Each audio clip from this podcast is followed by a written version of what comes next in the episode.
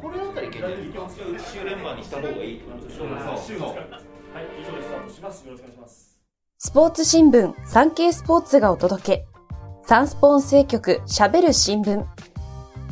こんばんは。サンスポ音声局学生ナレーターの井上光です。記者やカメラマンなど新聞の中の人が曜日ごとのテーマに沿って喋るこの番組。金曜日のテーマは耳よりサンスポ。サンスポ紙面に掲載された1週間の記事から音声局がピックアップした耳寄りなニュースをお届けします。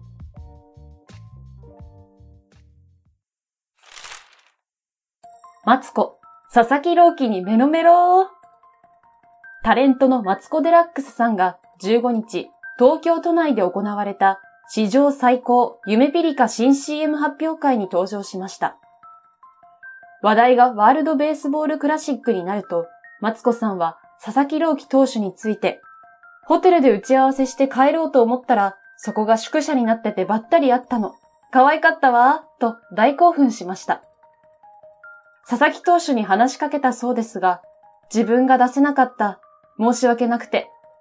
いつもの私じゃなくて、下ネタを封印して後悔したわ。言っとけばよかった。と後悔していました。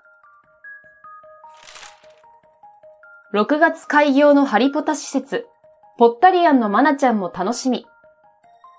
女優の芦田愛菜さんが15日、東京練馬区にオープンする屋内エンターテインメント施設、ワーナーブラザーススタジオツアー東京、メイキングオブハリーポッターの開業日発表会見に出席しました。この施設は世界的人気映画ハリーポッターシリーズの壮大なセットを実際の制作スタッフが再現するもので、遊園地豊島園の跡地に建設中です。開業日は6月16日と発表されました。4月から名門次第の法学部法律学科に進学する芦田さんは、ハリポタファンを意味するポッタリアンです。ハリポタとの出会いは小学校の図書館。その時は登場人物と同じくらいの年齢で身近に感じましたと振り返っていました。ツバメ島の三宅裕二が村上様にエール。俳優の三宅裕二さんが13日、東京都内で行われた演劇ユニット、熱海五郎一座、幕末ドラゴン、苦節用女と時をかけない男たちの発表会見に出席し、ワールドベースボールクラシックの村上宗隆内野手にエールを送りました。プロ野球、東京ヤクルトスワローズの大ファンの三宅さんは、次の試合で村上が復活しますと予告。準決勝に進むとアメリカと対戦する可能性が出てきますが、アメリカ戦は大リーガーがたくさんいるので他のメンバーが打てなくなる。そこで村上が打って全員が続いて復活するという台本を書いておりますと期待しました。公演は5月31日から6月25日まで新橋演舞場で上演されます。サンドウィッチマン東日本大震災に思い。お笑いコンビのサンドウィッチマンが11日、宮城県気仙沼市から日本放送サンドウィッチマンザ・ラジオショーサタデーを生放送で届けました。二人は2011年3月11日、気仙沼港で地元番組のロケ中に東日本大震災に遭遇し、スタッフと近くにあるアンバ山に移動し、津波から逃れました。それから毎年、震災の当日に訪問しています。午後2時46分に1分間の黙祷を捧げ、気仙沼市街地が一望できる同所から中継を行った伊達幹夫さんは、あの煙は何だろうと思ってみたら、津波で家がガシャガシャって流されていて、避難してきた人たちから悲鳴が上がったと語り、富澤武さんは、雪が降る中、サイレンが鳴り響いていたと当時を振り返りました。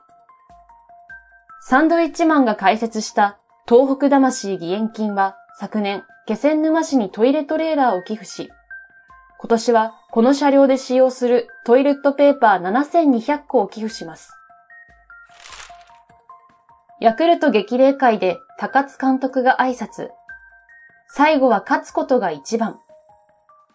フジテレビ日本放送産経新聞社が主催するプロ野球東京ヤクルトスワローズの激励会が15日に東京都内で4年ぶりに開催されました。会には高津慎吾監督や選手、ヤクルト本社や主催の関係者ら約600人が参加しました。壇上に立った高津監督は、最後は勝つことが一番。全力を尽くして、またこういう集まりがあった時に素晴らしい報告ができるよう一生懸命戦っていきます。一年間頑張りますと挨拶しました。この日は、球団の役員人事が決定。成田博士オーナー、絹笠剛球団会長、林田哲也球団社長が就任会見を行い、絹笠新会長がリーグ3連覇の金字塔を打ち立てて、スワローズの歴史を新たに積み上げてほしい。フロントも万難を排して高津監督をバックアップし、夢に向かって走ってほしいと激励しました。DNA にサイヤング賞投手が加入。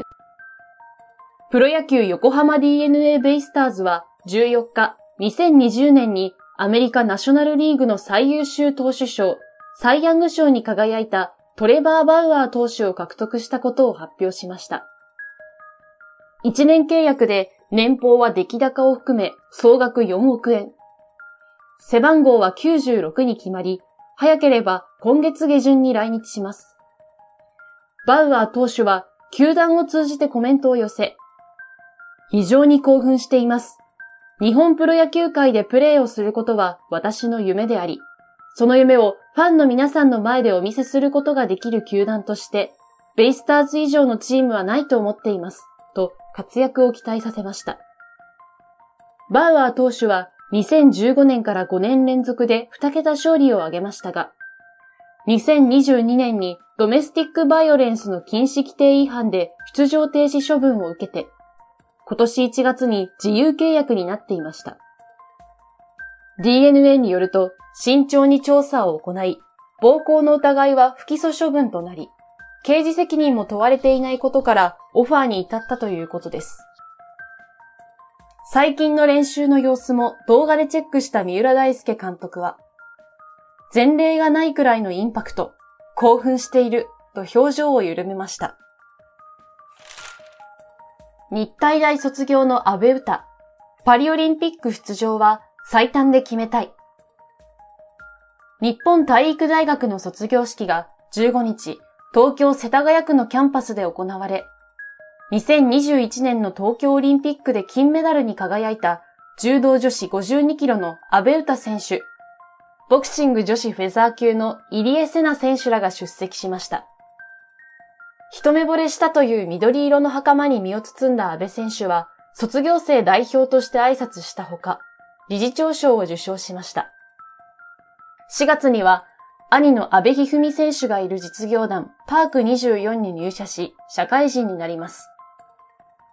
3月14日には、全日本柔道連盟の強化システム規定が改正され、早ければ5月にドーハで開催される世界選手権後の6月にも、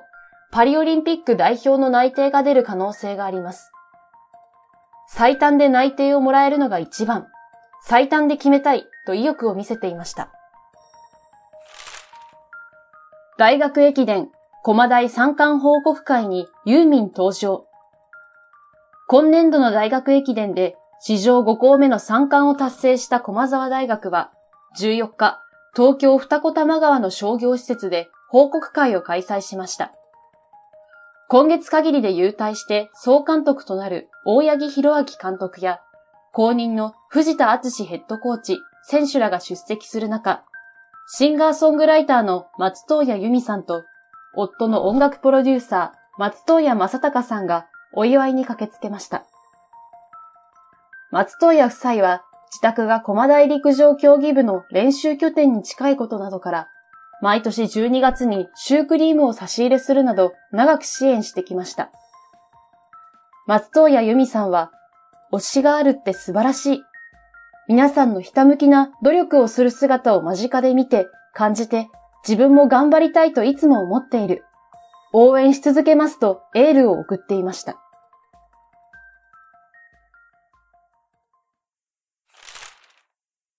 今回お届けしたニュースの元記事は、産経電子版産経スポーツ、または概要欄のサンスポウェブへのリンクからお読みいただけます。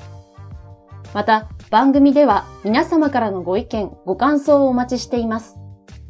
SNS に投稿する際は、番組名、ハッシュタグ喋る新聞、喋るはひらがな、新聞は漢字。金曜日のテーマ名、ハッシュタグ、すべてカタカナで耳よりサンスポをつけてください。SNS 以外からは概要欄の専用フォームからも送信可能です。毎週月水金曜日の週3回、午後5時頃より配信中。次回の配信は週明け月曜日。なるほどサンスポのテーマに沿ってサンスポ記者の取材裏話など、聞けばなるほどのインサイドストーリーをお届けします。それではまた次回お会いしましょう。今回はサンスポ音声局学生ナレーターの井上光がお届けしました。皆様、良い週末を。